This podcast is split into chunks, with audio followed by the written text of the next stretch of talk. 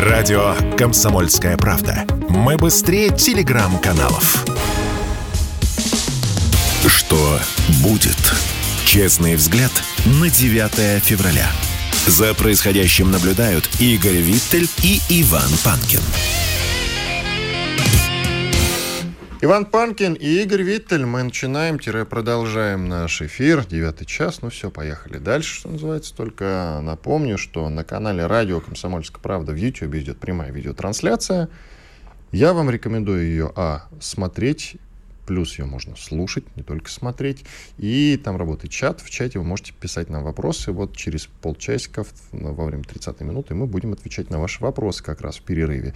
И, конечно же, пишите какие-то комментарии, жалобы, предложения, гостей, темы, предлагайте это все. Мы обязательно какими-то вашими предложениями воспользуемся. Сегодняшний наш эфир называется «Теракт на северных потоках. Приказ Байдена». В прошлом часе, в его начале, мы уже немножко обсуждали эту тему, а сейчас продолжим это делать с компетентным человеком. А сегодня это Сергей Станкевич, историк и политолог. Сергей Борисович, здрасте. Здравствуйте. Ну и про шар тоже поговорим, про китайский. Есть о чем, есть о чем. Но для начала давайте все-таки ваше мнение выслушаем по поводу основной темы, самой громкой, которая звучит со вчера. Это безусловно. И нам это очевидно, хотя вам не знаю, но нам с Игорем это очевидно, что Байден завизировал лично этот приказ о взрыве подрыве, диверсии, теракте на северных потоках. Что вы думаете по этому поводу? Или, может быть, вы думаете, что нет, Байден ни при чем, американцы ни при чем, мы сами себя взорвали, как говорили некоторые западные СМИ. В общем, вам слово. Ну, хорошо, что вы так уверены э, в полученном сообщении. Э, я чуть осторожнее, чем вы, отношусь, или даже гораздо осторожнее, чем вы, отношусь э, к этой истории. Э, сейчас попытаюсь объяснить, почему. Во-первых, об авторе. Сеймур Херш – это вообще-то икона американской журналистики, причем именно того жанра, который называется журналистскими расследованиями. Эм, я достаточно ну, Кстати, давно... Сергей Борисович, простите, перебью, да. я тоже начал с того сегодня с утра, когда мы говорили, что он как бы икона, и не смог привести аналога в российской журналистике такого журналиста расследования. Это Богохульники я... вы оба, икону там они какую-то. Да, неважно, икона, не икона, но... Ну, это образ, это образ, конечно, да. да. Все, Господи. У нас есть такие журналисты расследования? Я сходу припомнить не смог. Вот именно расследователи. Такого же, такого же масштаба в этом жанре, пожалуй, нет. Э, хотя вот, э, ну, э, были, так сказать, попытки выдвинуться на этот уровень, но пока никто, ни у кого не получилось закрепиться. Дело в том, что он расследовал не просто какие-то там криминальные события, уголовные дела, условно говоря, и так далее. Он расследовал криминальную деятельность государства. И вот его э, самое знаменитое расследование это по Вьетнамской войне еще. Резня э, в Сангми, да. И так далее. Вот. А потом э, это был и Абу Грейб, э, это э, тайная тюрьма ЦРУ. В Ираке, да. В Ираке. Причем там он затронул даже главу ЦРУ. И были там пострадавшие.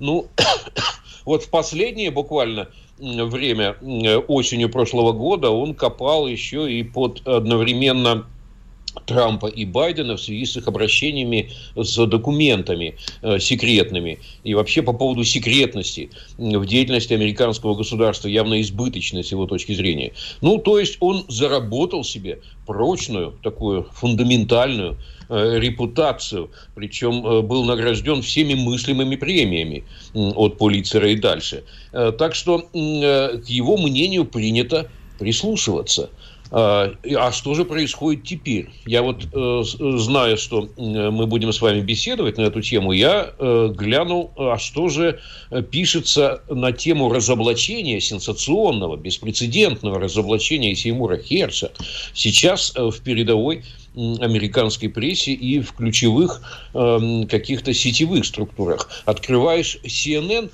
там о многом сказано, ни слова о Сеймуре Херсе. Открываешь э, Нью-Йорк Таймс, родную, можно сказать, э, газету для Сеймура Херса. Он э, годами там работал, он там э, зарабатывал премии, находясь на страницах. Абсолютно тоже ничего. Я тоже посмотрел вчера, да. Вообще ничего. Вообще гробовое молчание. А какова реакция официальная? Э, э, полное отрицание. Э, причем отрицание с обвинением. То есть грубая, абсолютная ложь. Вот так реагируют. Не то, что там искажено, что-то неточно изложено и так далее, преувеличено. Нет, грубая, полная, стопроцентная ложь. И все, и молчок. Э, значит, я бы сейчас э, сделал паузу, откровенно говоря, дорогие друзья, и вот э, э, со стороны России сейчас явно пострадавшей от этого э, террористического диверсионного акта на газопроводах, я бы не торопился э, бросаться на тему и пытаться ее э, с российской стороны как-то развивать и раскачивать. Э, мы же не знаем, что там, а вдруг в самой этой теме тоже какие-то э, мины э, заложены, которые потом взорвутся. Что вы имеете в виду? Я пока не, я не понял. Ну, а вдруг чуть позже старика Сеймура Херша, ему 85 лет, объявит сумасшедшим каким-нибудь, да, который там поехал к на 10 лет, и как бы вот э, бог знает, что тут фантазирует. Э, что, на, что еще имеет смысл выждать? это все-таки реакцию э, Германии и Норвегии. Германия э, наряду с Россией является серьезно пострадавшей в этой истории. Она же на том конце трубы, э, вот этих труб взорванных. Да? Э, немец, две немецкие фирмы очень серьезно, на миллиарды вложились в строительство этого потока. Э, потеряли. Одна из них, Унипер, вообще э, практически обанкротилась, была национализирована. И э, тут есть и материальный ущерб, и ущерб государству Германии нанесенный. Э, так что вот какова будет э, реакция Германии и реакция Бундестага в этой связи? Никакой будет не будет. Никакой а? не будет. Сергей Борисович, я с вами готов поспорить как обычно, на бутылку, что никакой реакции со стороны Германии не будет. То есть, э, ну, могут что-нибудь упомянуть, но вякать против Штатов не будут ничего. Протоколируем спор. Вот Протоколируем. Как, как обычно на бутылку вы как-то ставите под сомнение мою репутацию. Нет, почему? Аудитории. Это я свою репутацию ставлю под сомнение. Ты не пьешь, прекрати врать, пожалуйста. Правильно, поэтому те бутылки, которые мне дарят, вот на них удобно. Ладно, бутылка достанется мне. Продолжаем. Все, не отвлекаемся. Вот. Э, и Норвегия, Норвегия здесь вообще невероятно вы выглядит. Вот им-то это, господи, зачем? Для того, чтобы убрать Россию с газового рынка Европы, так э, Норвегия и так Россия не мешала. Норвегия и так поставляла в Европу все, что могла. Абсолютно. А вы не Увеличить допускаете? еще добычу она не могла. У нее и так максимальная добыча, и даже падающая. А вы не э, допускаете, Сергей Борисович, что американцы нагнули на Норвегию, ну, поймали там руководство на чем-нибудь, знаете, старые КГБшные истории, да? Подсунули ночную бабочку, бац, сфотографировали, все, теперь ты шпион. А, и, ну, то есть я образно сейчас говорю. какого-то одного человека действовать. Не обязательно, может быть, какого-нибудь одного ну, человека в руководстве Норвегии. Может, они короля норвежского. Ну ладно, ну ладно, вы, вы как-то тоже вслед за Сеймуром Хершем неосторожно начинаете Можете признать Умом меня... тронулся. Можете признать меня сумасшедшим. Ну так вроде возраст еще не тот, еще, так сказать, рановато. Да, а нам-то что? Вот поймите, а его и так уже, в общем, признали сумасшедшим. И, э, в общем, действительно, в э, мейнстримных медиа нет ничего про это. Я тоже вчера проверял, и сейчас пока говорили, посмотрел, не появилось ли случайно. Но и ЦРУ, и Белый дом сказали, что это подлая, бессмысленная ложь, не потерпим. Ну и все. На этом все замнутся. Я вчера, э, честно говоря, сейчас я сам буду противоречить, у себя в телеграм-канале написал, что этот скандал не удастся заметить. Видимо, я оказался неправ. Но реакция России, объясните мне, пожалуйста, у нас э, есть же свои агенты влияния в разных странах и журналисты, которые любят Россию, но боятся говорить, почему бы им не слить этот материал, не раздуть через них, через свободолюбивую западную прессу? Секундочку. Во-первых, э, вся свободолюбивая пресса и так имеет доступ к тому, что опубликовано э, Сеймуром Хершем, и они как раз проявляют осторожность. Э, что касается России, мне как раз кажется правильной, сдержанная здесь реакция, и отдать первенство все-таки немцам и норвегам. У них в Бундестаге, по крайней мере, и в Стортинге норвежском все-таки есть и оппозиция, и они там могут как-то поднять этот вопрос, потребовать расследование, то есть что-то сделать. Скажем, немцы. Ну, э, Германия э, могла бы потребовать от шведов, э, которые ведут расследование. Э, шведы, напомню, обнаружили э, остатки э, взрывных устройств, Э, погружаясь на дно там в своей акватории, и остатки взрывчатки сняли с труб да, э, и глухо, молчок, все засекретили, никого не пускают, и даже немцев не пускают к расследованию. И говорят, вот сколько нужно изучать, столько и будем изучать, месяцами изучают. Вот сейчас как бы немцы могли, по крайней мере, от шведов потребовать, допустите наших экспертов. Но если ЦРУ так нагнуло шведов, то почему бы им так не нагнуть и норвегов? Что, что, что противоречит этому? Ну, у вас э, понятная э, концепция. Вот что Нет, у меня тоже не очень. хотят, нагибают, э, что хотят, э, ну, прячут, ну, Сергей что хотят, Борисович, зачем? Зачем кажется, же так? Мы не дошли еще. А мне кажется, что дошли. Но э, это как раз не моя, не моя концепция, это концепция уважаемого Сеймура Хирша. Ну вот э, он-то как раз э, э, говорит о том, что свободолюбивая пресса еще что-то может. 20 И секунд у нас. Бьет в колокола, если ему удавалось в таких рискованных случаях как бы быть услышанным и добиваться э, каких-то реакций от государства. Прервемся, не успеваем. Сергей Станкевич, историк-политолог. Спорткп.ру О спорте, как о жизни. Что будет? Честный взгляд на 9 февраля. За происходящим наблюдают Игорь Виттель и Иван Панкин. Иван Панкин, Игорь Виттель и Сергей Станкевич, историк-политолог. С вами мы продолжаем. Сергей Борисович, да, так да. давайте все-таки прекратим с вами спорить и э, расскажите нам, как Россия должна отреагировать, учитывая, Это что его... Невыполнимое предложение. Ну да, столько почему? лет спорим, почему? Ну, потому что мы столько лет спорим, а, я думал, невыполнимое предложение, что мы ответить не можем. Я вот нет, нет, перестать спорить мы не можем. Ответить мы пытаемся. Каким э, образом? Коллективно. Как Россия должна отреагировать, учитывая, что все равно никто э, на Сеймура не обратил внимания и даже сумасшедшим не, не обязательно признавать? Давайте взорвем что-нибудь американское. В ответ. Конечно, не да можно было, вы знаете, в ответ на многое, что подводный было сделано. Телеком... Подводный телекоммуникационный кабель, самое такое очевидное решение. Кстати, да. И банковская, я... вся банковская структура американская к черту отправится. Давайте. Э, я бы все-таки, э, вот как бы э, официальные заявления, как мы слышали в новостном выпуске, сделаны, причем в том числе и достаточно резкие, да, я бы все-таки не становился во главе этого шествия разоблачителей и не брал на себя как бы главную роль. Э, я бы все-таки чуть-чуть еще посмотрел на э, западную реакцию. Вот мы еще не сказали немножко о американском конгрессе, где сейчас в Палате представителей преобладает большинство, заинтересованное в том, чтобы по максимуму расследовать все, что так или иначе связано с администрацией Байдена из партии демократов. Э, Байден здесь вообще предстает э, каким-то опереточным злодеем в изображении Сеймура Херса, который э, такие отдает команды невероятные, да, и которые как бы приказ фактически, внимание, начать тайную войну. Э, в условиях Америки. Вот правовая характеристика какая? Вот допустим, это правда. Допустим, хотя я, у меня какие-то серьезные сомнения остаются внутри, но допустим, здесь была правда. Тут, в принципе, эм, есть букет неких э, федеральных преступлений.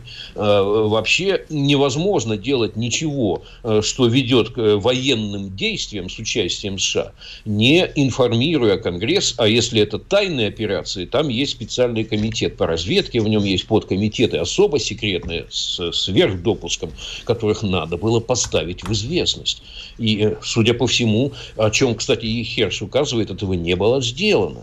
Э, ну, то есть, это, это уже, так сказать, повод для импичмента. Э, ну, кроме того, в данном случае эм, э, это же делалось в 21 году, начиналось, задумывалось, организовывалось еще до эм, спецоперации, начатой России, то есть когда тишь да гладь еще существовала относительная, когда никаких военных действий не было в Европе. Э, то есть это выглядит как э, санкция на терроризм.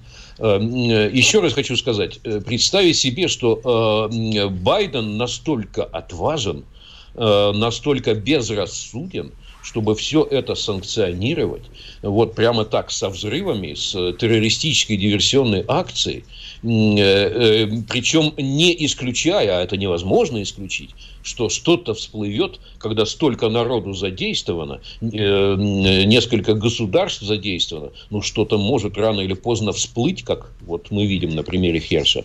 То есть идти на этот риск. Всплыть ну, как остатки китайского аэростата, о котором мы хотим поговорить, потому что эта история такая, как в Америке говорят, never-ending история, история, которая никогда не кончается. А что, действительно ли вот этот аэростат так повлиял на китайско-американский американские отношения и на американо-китайские, э, что теперь как говорят, в том числе американские специалисты, по крайней мере, до конца срока Байдена невозможно будет их остановить, восстановить. Ну вот история с американским э, этим самым аэростатом, э, китайским аэростатом, Китайским. оказался дирижаблем. Знаете, как э, под шкурой овцы прятался хищник, волк, лев. Значит, под шкурой мирного зонда, мирного воздушного шара, как оказалось, с точки зрения американцев, прятался шпионский дирижабль. Внимание и о ужас шпионский дирижабль. Э, американцы, напомню, сбили 5 февраля этот самый китайский шар, который неделю практически летал над Соединенными Штатами, э, достали его с дна моря, изучили, и что оказалось? Во-первых, э, там оказался руль, двигатель, работающий от внешней панели солнечной. Э, там оказались э, возможности для навигации и для передачи эм, в реальном времени э, наблюдаемой вот этой самой телеметрии. Все это они там обнаружили. То есть он вовсе не по воле ветра болтался, там случайно... А визитку Си Цзиньпиня они там не обнаружили случайно? Нет, нет, до этого не дошло. Вот, но все это реально там было обнаружено. Скорее всего, вот в этой части им можно поверить. Да? Э, дальше. Э, ну, это как бы присказка. А дальше начались сенсационные разоблачения. Как выяснилось, такого рода шары фиксировались э, э, с 18 года как минимум, а может быть они летали и раньше.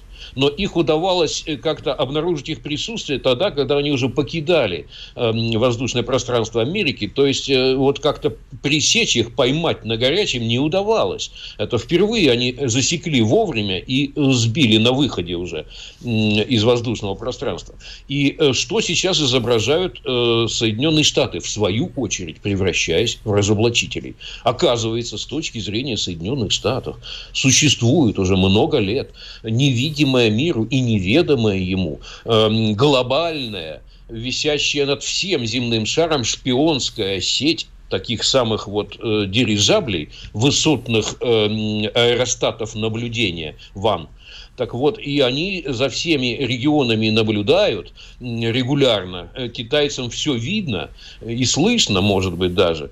И э, это все работало, а э, ничего не подозревали об этом даже вот такие геополитические противники Китая, как Соединенные Штаты. А и я сейчас... правильно понимаю, что да. у Америки, значит, нет Э, возможностей технологических обнаружить такие аэростаты. И только сейчас случайно. То есть Америка публично на весь мир а, признается в том, что они с этим поделать ничего не могут. Пока шарик несчастный заблудший не опустится на высоту 16 километров, где благополучно будет сбит истребителем F-22 Raptor. Э, как выяснилось, вот насели журналисты на главу НОРАД, это североамериканская система э, противокосмической противовоздушной обороны, и он вынужденно признал, что выявился тем самым э, пробел, провал в системе да, противовоздушной и противокосмической обороны. Не удавалось вовремя засекать эти шары, ведь э, если для спутников, скажем, облачность это препятствие, э, да, то для шаров, которые гораздо ближе к Земле, там они могут маневрировать по высоте, облака – это маскировка. Они, могут, они сливаются с облаками спокойно, они могут внезапно в нужном месте появляться из облаков и тут же исчезать из э, виду, да, и да, выяснилось, что невозможно засечь, не засекают радары. Вот существующая радарная система, работающая на противовоздушную оборону, не засекает вот такого рода аэростаты. Ну, что а, тут хочется сказать? Во-первых, точно аэростат китайский, потому что Ван – это китайская фамилия, безусловно. Не-не, Ван – это сокращение. Я это знаю. Высотный, я высотный пошу... аэростат наблюдения. Да. Я неудачно а, решил а, пошутить. Это, шутка, это шутка была, Сергей Борисович. Вот представьте, Представляете, каково мне, Сергей Борисович? Ну да, вы оба не всегда дорастаете до моих шуток. Да, Сергей да, Борисович, да. а скажите, пожалуйста, вывод-то какой? Это ну, тонкость юмора да, мы не всегда улавливаем, извините. Как, как американцы и Аэростат. Как э, теперь дальше-то будет? Вот они засекли это. Надеюсь, что не только у Китая есть такие аэростаты, но это мы в эфире обсуждать не будем. Надеюсь, у нас тоже что-нибудь хорошее есть. Но теперь как отношение Но почему это этого чего-то нет до сих пор над Украиной? А может быть, мы знаем, что, откуда мы знаем, есть, есть или нет? Человек явно что-то знает. Догадываюсь. Не можем же мы быть хуже Понятно. китайцев ни в чем. Сталин и Мао по-прежнему служат нас.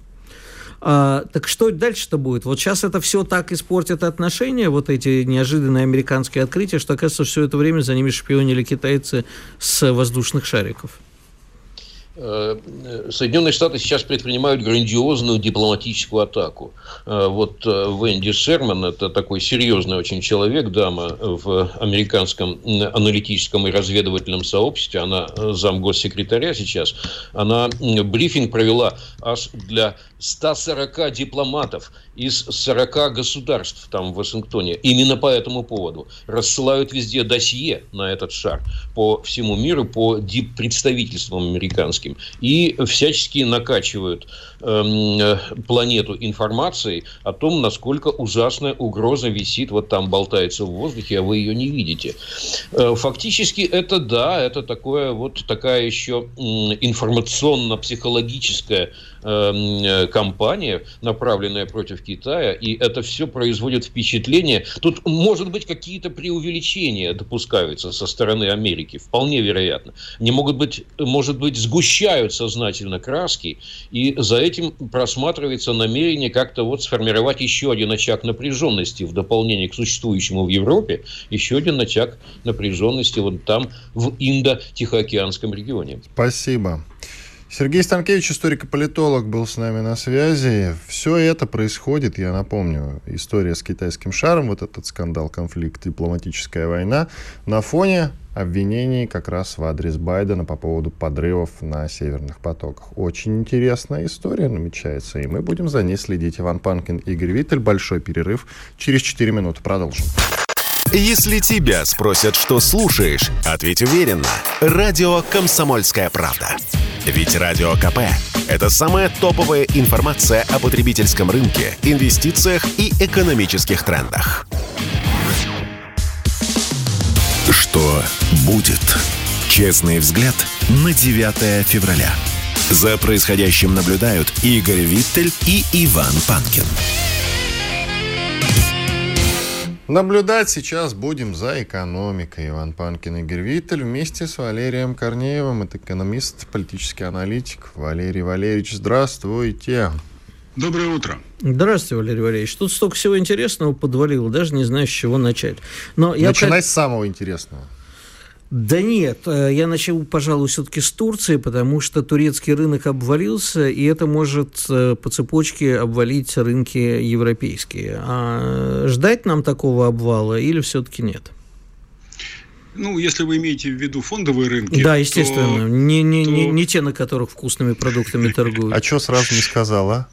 Ну, я думаю, что Валерий Валерьевич понимает, о каких Валерий Валерьевич экономист, он понимает. Он а понимает, я нет. а ты я... не понимаешь. Ну, так ты же для простых Тогда людей. зайди после работы на Новый Черемушкинский рынок и проверь, не обвалился ли он. Да, продолжаем, Валерий Валерьевич. Ну, на самом деле, ситуация с фондовыми рынками нас э, должна волновать меньше всего, я думаю, что и с э, турецкими фондовыми рынками.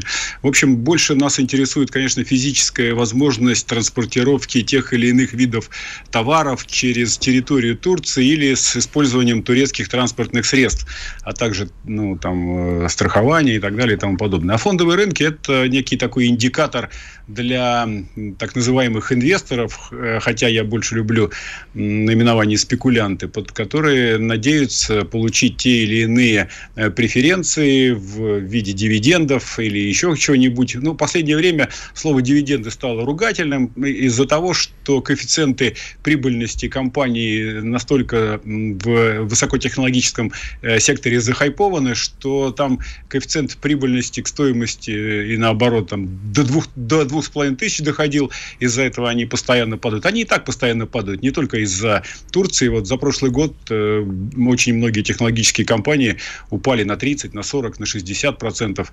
Ну, в общем, те, которые были всегда лидерами рынка. Из-за этого, из-за того, что у них сужается клиентская база и уменьшаются доходы, им приходится э, выгонять тысячи сотрудников. Вот это происходит каждый день. В том числе вот Дисней тут недавно объявил, что собирается уволить чуть ли не там 10 тысяч человек. Да, 9, ну и... 9 тысяч они увольняют. Да. А Белоснежку с гномами выгонят? А, я думаю, что они их... Белоснежка будет э, в виде, в виде черного трансгендера, а гномы превратятся в, так сказать, великанов э, с определенными, ну, с э, Библией или там, с, ну, не будем это слово святое трогать, да, с книгой из церкви сатаны. Вот тогда вы, у них, вы, тогда останется. Вы бы полегче, коллега, с, с трансгендерами, потому что вот, например, тут глава федерального проекта по безопасности и борьбе с коррупцией Виталий Бородин пожаловался в Генпрокуратуру на персонажа трансгендера вселенной Гарри Поттера. Может, плохо закончится. Но поехали дальше. А, скажите, пожалуйста, возвращаясь к нашим. Да, я так понимаю, что поскольку российский рынок сдох, то нам вообще все равно, что в международных рынках творится. И ну, что там в общем, будет? там история какая? Есть, э, рынок, фондовый рынок экономики имеет абсолютно опосредованное отношение я с вами абсолютно к согласен. Экономике. Я рад, что встретил единомышленника. Но просто мы же должны как-то до слушателей донести, что финансовые инвесторы это на самом деле спекулянты и вообще дало их всех. А вот тут как раз насчет долой правительство России тут э, хочет э, снять э, немножечко жиру и даже немножечко шкуру с бизнеса, то есть добровольный взнос от бизнеса однократный. И все завыли, что это пугает нормальных бизнесменов, инвесторов и так далее. Мы будем грабить награбленное или мы не будем грабить награбленное? Ну, во-первых, это не грабить, и во-вторых, не награбленные, на мой взгляд, потому что вот так называемые windfall tax, э, они такие достаточно, ну, не, не, это не первый раз применяется. Самый известный э, э, вариант применения этого вида налога, это так называемый налог на принесенный доход, ветром принесенный угу. доход, если вы помните, да, был ветром унесенный. Ветром в голову надуло, да, как пела известная да, певица. А, а, и самый известный и громкий случай, это 97 год, Великобритания применила этот вид налога для того, чтобы снять жирок с тех компаний, которые были приведены приватизированы во времена Маргарет Тэтчер и э, настолько задешево были приватизированы, что смогли буквально за 4 года накопить такие средства, что э, в 1997 году английское правительство с них сняло спокойно э, больше 5, триллион, 5 миллиардов фунтов стерлингов, которые они, как объявили, пустили на социальные нужды. И у нас тоже такое было в 17-18 году по результатам 2017 года, когда конъюнктура внешних 1917 рынков... я надеюсь? Нет, 2000. А-а. 2017. В 2018 году был такой разговор, чем, правда, кончился, история умалчивает. Ну, в общем, оно и сейчас идет в таком, в полу э, таком теневом режиме, потому что никто ж не объявляет, сколько, чего. Только есть некие сведения а изнутри тех структур, которые эту тему обсуждают. И тогда, в 2018 году, был разговор про 530 миллиардов рублей рублей, сейчас идет разговор о 200-250 миллиардов рублей. Сумма крайне незначительная, но, на мой взгляд, она имеет в основном не экономический, а политический смысл, потому что я, как э, вы правильно представили, не только экономист или там, финансист по образованию, а, а и политический аналитик по образу мышления. И поэтому я считаю, что вот этот налог, он больше как бы некий индикатор и, попытка взимания этого налога, получится она или нет, в каком объеме это вопрос, а сам по себе процесс взимания этого налога – это некий индикатор лояльности крупного бизнеса к тому, что происходит со страной. Потому что у нас часть бизнеса, вот как, например, «Газпром», он государственная, э, управляемая государственная структура, в прошлом году поделился с государством своей прибылью, которая принесло ему ветром из-за э, сумасшедших цен э, на газ. А многие компании, например, такие как угольщики и э, производители удобрений, да я бы еще на некоторых нефтяников посмотрел, потому что у нас есть нефтяные компании, не будем в прямом эфире называть, хотя я думаю, что все зрители, которые интересуются этой темой, знают про те компании, которые вроде бы делают вид, что они ни при чем, но при этом у них есть в Европе нефте, нефтеперерабатывающие заводы, на которые они поставляют нефть, а куда идут куда идет дизель с этих заводов. Вот э, сейчас ну, с, этим, с нефтеперерабатывающего завода в Бургасе дизель шел, как мы выяснили, на Украину. Ну так вот, э, эта компания, которая поставляла туда э, нефтепродукты и там перерабатывались эти нефтепродукты, она получила значительную прибыль, и был, там проходили некоторые некоторая информация о том, что для того, чтобы к этой компании было меньше там претензий, э, как-то этот вопрос на Западе, ну, в частности в Европе, э, решался, чтобы сократить количество санкций или вообще их не применять. И вот вопрос, эта компания, она в нашей стране работает, она наши ресурсы э, природные кому-то поставляет, и большой вопрос, она так сказать, политические, э, то есть э, отношения с властью у нее какие? Она с нами или она просто здесь является получателем природной ренты, а все заработанные средства вывозит за границу? Я То с вами полностью принципе... согласен, но их отмазка такая, на мой взгляд, достаточно гнилая, мы не знали, что происходит. Я считаю, что тут не windfall текст надо применять, да, если вам не нравится грабь награбленное, тогда сдуть надутое, а тут должны быть э, очень серьезные штрафные санкции вплоть до конфискации бизнеса. И раз мы вспомнили Маргарет Тэтчер, скажите, Валерий, а, я, конечно, экстремист, видимо, но не применить ли нам э, такой windfall текста, что вы называете, э, отнять у людей, у компаний, которые заработали на залоговых аукционах, то, что они так дешево получили и так дорого теперь стоит? Ну, в Англии так и сделали, э, забрали большую часть прибыли, хотя, в общем, конечно, это было явно меньше, чем то, что те заработали, кто получил возможность э, получать вот эти государственные предприятия в собственное управление.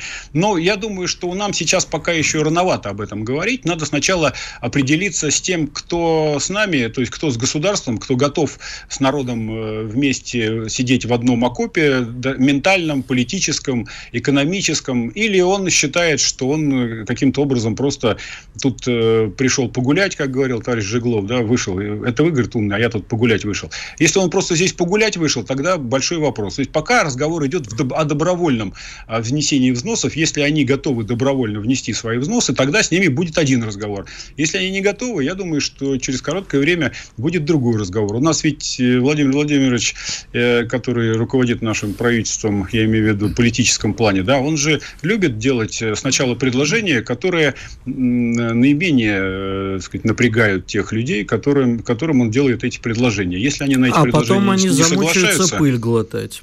Вот. Ну, так он же сразу предупреждает. Он же очень честный человек. Он сразу говорит о том, что будет дальше и почему надо поступать таким образом. В общем, если логику его понимать, а эта логика абсолютно взвешенная, и я считаю, она обоснованная, то, в общем, надо как-то к этому делу относиться с пониманием. А если люди не хотят относиться к этому с пониманием, к стране нашей с пониманием, к людям, которые живут в этой стране э, с пониманием, то, значит, к ним надо применять другие методы. Ну, то есть, надо сначала, им, им надо в первую очередь определиться, они хотят по-хорошему или по-другому.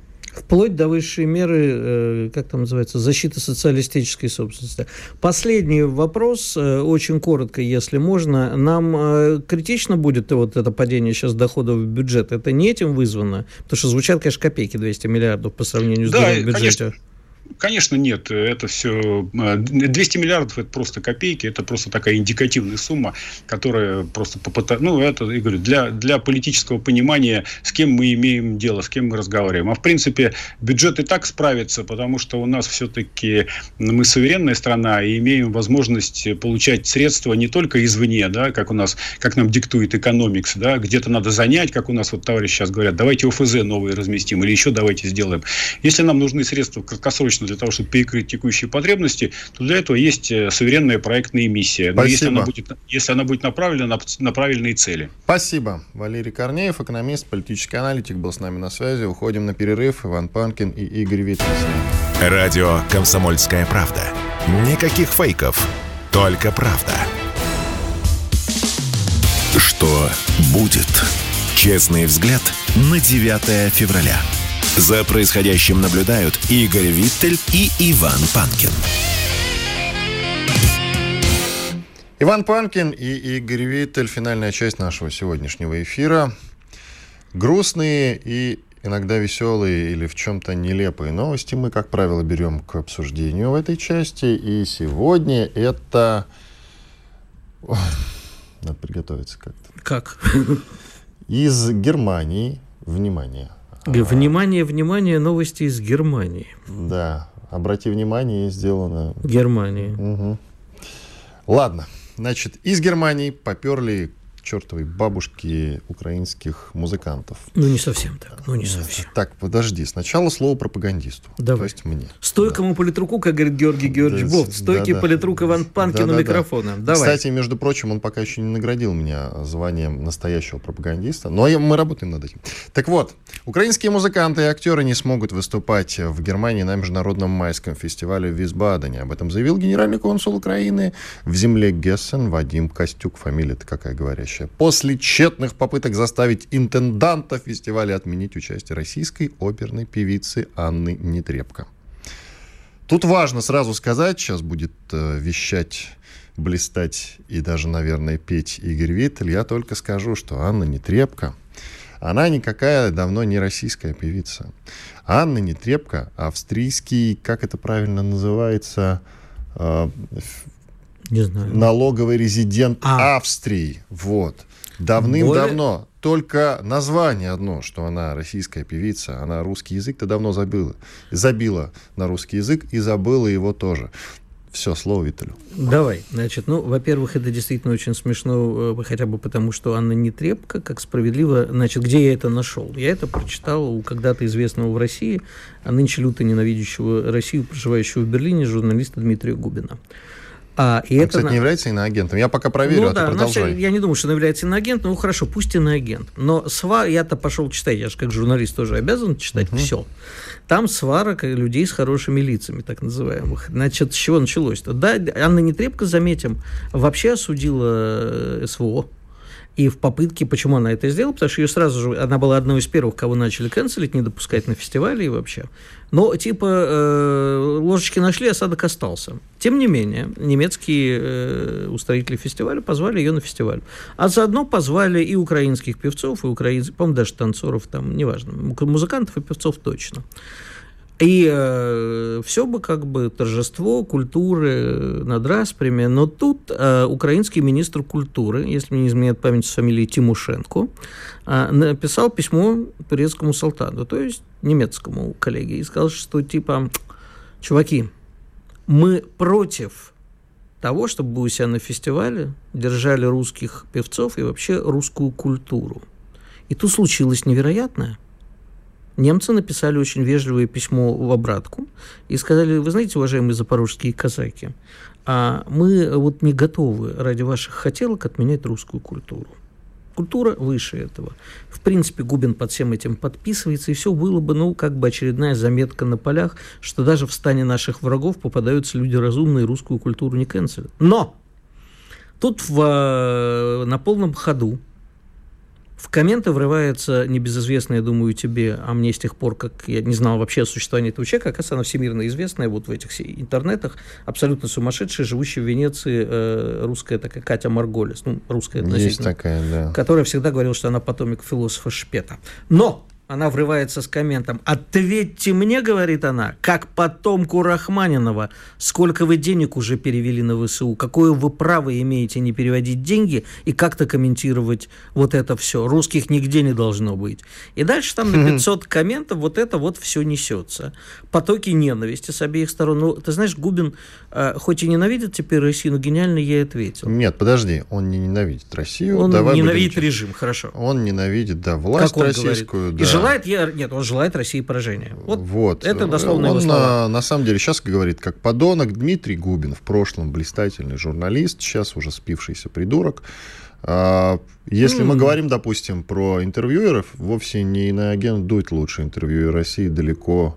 А И даже, к сожалению, ну, это потом. Есть у нас несколько интервьюеров. Ван Денко, например, прекрасен.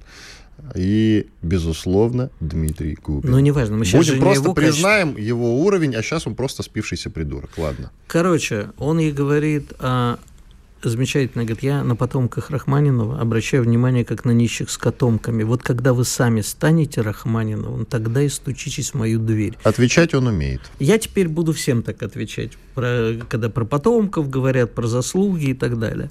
Вот. Но э, выглядит это, с одной стороны, смешно, с другой стороны, страшно, потому что, в общем, как мне говорят люди, которые общались когда-то с этой Марголис, был вполне себе нормальный человек. Сейчас сошел с ума. И так это вот массовое помешательство – это э, как там было в Ну, прошлом... как Белоцерковская же, как Невзоров иноагент. Ну, и, не... по-моему, Белоцерковская тоже. Вот. Ну, сошли с ума люди, что делать? Да я не знаю, что с ними делать. Да нет, зачем? Ну, просто не обра... я вообще считаю, что не надо на это обращать внимание, но уж больно смешно. Я радуюсь тому, что немцы начинают потихоньку приходить в себя, по крайней мере, немцы культурные. Хотя нет такого понятия. А, нет, есть. Ты знаешь, вот. я бы еще хотел поговорить про культуру. Сейчас ты меня, конечно, затопчешь ногами, тебе это легко, ты тяжелый, в тебе рост почти 2 метра. А, но вот, честно скажу, абсолютно не поддерживая, я не знаю, на иноагента Хиджакова, нет? Сейчас проверю. Не под... Дуростью занимаемся. Ну не да, продолжай. Не поддерживая абсолютно Лию Меджидовну Ахиджакову ни в одной из его высказываний, мне очень грустно, что в «Современнике» отменили последний спектакль с ней. Я понимаю, что «Современник» — государственный театр. Я понимаю, э, и, как ты понимаешь, я, помнишь, поддерживал увольнение э, Дмитрия Назарова из МХАТа потому что считаю, что человек, который умудрился так подло обойтись с песней э, великого Марка Бернеса, заслуживает самого тяжелого наказания. А вот Лию Меджидовну... Самое тяжелое наказание – это расстрел. Ну, Высшая слушай, мера, извини. Его не прострелишь, он в два раза толще тебя еще и больше. И тебя. Ну, не, толще меня быть невозможно. Продолжай. Так вот, э, я, мне, честно говоря, грустно, потому что хорошая актриса, спектакли были хорошие. Ну, не, какое отношение ее высказывания имеют к тому, что она там играет в лесе Островского или еще где-нибудь? Ну, помню, давай сейчас. позовем Белоцерковскую, пусть тоже у нас тут нет, где-нибудь сыграет. Нет, нет, ну, нет. А Белоцерковская Дмитрия не Губина давай на Россию-24 позовем или к нам. Белоцерковская... Дмитрий Губин когда-то очень давно, 9-8 лет назад, между прочим, здесь, на радио «Комсомольская правда», вел программу «Губин Live». И прекрасно это делал, кстати. Значит, ну, давай вернем его. А что? Э, еще раз, ты передергиваешь, как О, обычно в конце эфира, потому да, да, что да. Белоцерковская не актриса. Белоцерковская никто. А, ты знаешь, Бузова тоже не актриса, а во МХАТе Горького играла в одном из спектаклей. А, ну давай мы не будем равнять Бузову и Ахеджакову. Ахеджакова человек для русской культуры. Ты Белоцерков, я Белоцерковскую равнял. А, ты сказал, да. да, ты запутался в Короче, показаниях-то. Ты знаешь, мне э, не нравится, то есть всяких придурков, конечно, надо гнать, типа Дмитрия Назарова, вот э, Лию Меджидовну мне жалко, и, в общем, да. жалко Прости тех людей. нас, Украина, Еще раз, говорю, слушать актеров бессмысленно, это обезьяна Или Бога. только когда они находятся на сцене. Да? да, их можно слушать только когда они находятся на сцене или в кино, ты абсолютно прав. Чего ждать от людей? Это обезьянка Бога называют. Актер – это обезьяна Бога. Вот ждать от них что-нибудь осмысленного. Бывают иногда люди, ну, слушай, я не знаю, вот как ты относишься к тому, что Роджера Уотерса вчера наша Россия пригласила на заседание Совета Безопасности ООН? Ну, он же и выступил там даже. Выступил. Ну, вот как ты к этому относишься? Кому, слушай... Так он не актер. Музыкант, какая Музыкант. разница? А Тоже музыкантов ты... не называют обезьяной бога, извини. Это еще хуже. Ты понимаешь, позвать на какую-нибудь Да базу. это просто игра с людьми, что называется, политические игры. Безусловно, я никак не отношусь к тому, что говорят актеры, но она же свою гражданскую позицию проявляет вот этими словами. Она выступала на закрытой ну, ныне. Нет. Она выступала неоднократно со своим политическим-гражданским мнением по поводу событий, происходящих в России, на закрытой ныне радиостанции «Эхо Москвы». И что? То есть она практически политический активист. Значит, я не буду не называя фамилии, но человек, который сейчас точно иноагент, в свое время, после одного моего выступления в качестве гостя на «Эхе Москвы», когда вся либеральная общественность дружно принялась меня хейтить и канцелить, ненавидеть просто дружно. Ты сейчас проведешь ту самую цитату? Он нет, Виттель не обязан быть умным? Да, Виттель никому да не хватит обещал уже прекратить, быть умным. раз пять уже это слышал. Все, давай, И что? Раз. Никто, и Ахиджакова никому не обещала быть умной. Ее функция другая, она актриса. Тогда не надо ее а, приглашать, э, значит, если она позиционирует себя не Но только как актриса, тобой... мы ее и воспринимаем не только а как актрису. А мы ее и не приглашаем на радио «Комсомольская правда». Мы не можем с тобой отвечать за то, кого приглашал Эхо Москвы, не знаю, как их назвать. Ты да, агент Венедиктов, ты хотел сказать. Да, вот мы же не можем за Алексея Алексеевича вообще говорить, э, кого мы Тем не менее, важно, как человек себя позиционирует. Понимаешь, вот Владимир Машков же тоже выступает иногда по телевидению своим политическим мнением, по гражданской позиции. Давайте ей запретим выступать на радио или на телевидении. Но ну, не будем убирать А это невозможно сделать. Как это? У нас нет соответствующего закона. Насчет. Или ты хочешь, а чтобы сейчас депутаты Госдумы то есть, услышали значит, Виттеля и приняли очередной тупорылый закон? кому-то что-то То запрещать. Есть, значит, из театра убирать можно? Да, потому что государственный театр. Пусть идет в частный, и там, а, соответственно, куражится на сцене. Ага, хорошо. Да, у меня такая позиция, ты извини. Вот как-то так. А в гостеатре ей делать нечего. Или помолчи. Я так Ты думаю. мне или ей? Я надеюсь, что я ей. Если ты замолчишь, мне будет сложновато немножко. Поэтому ты продолжай говорить, хоть и глупости. Ладно, я как-нибудь с этим Ох, Иван, справлюсь. не способен ты оценить все величие ума моего. Ты знаешь, э, как раз это я и способен э, оценить потому что я же настаивал на твоей кандидатуре как соведущего. Поэтому я-то максимально оцениваю твое величие, поверь мне. Что же касается Ахиджаковой, я закончу замечательной фразой, сказанной ей в фильме «Служебный роман», который я постоянно цитирую. Значит, хорошие сапоги надо брать. Да, вот хорошая Ахиджакова не надо... Вот эту цитату не я надо периодически разным сцены. людям говорю, да, в разных контекстах. Иван Панкин и Игорь Виттель были здесь, остались очень довольны. Чтобы получать еще больше информации и эксклюзивных материалов, присоединяйтесь к радио «Комсомольская правда» в соцсетях.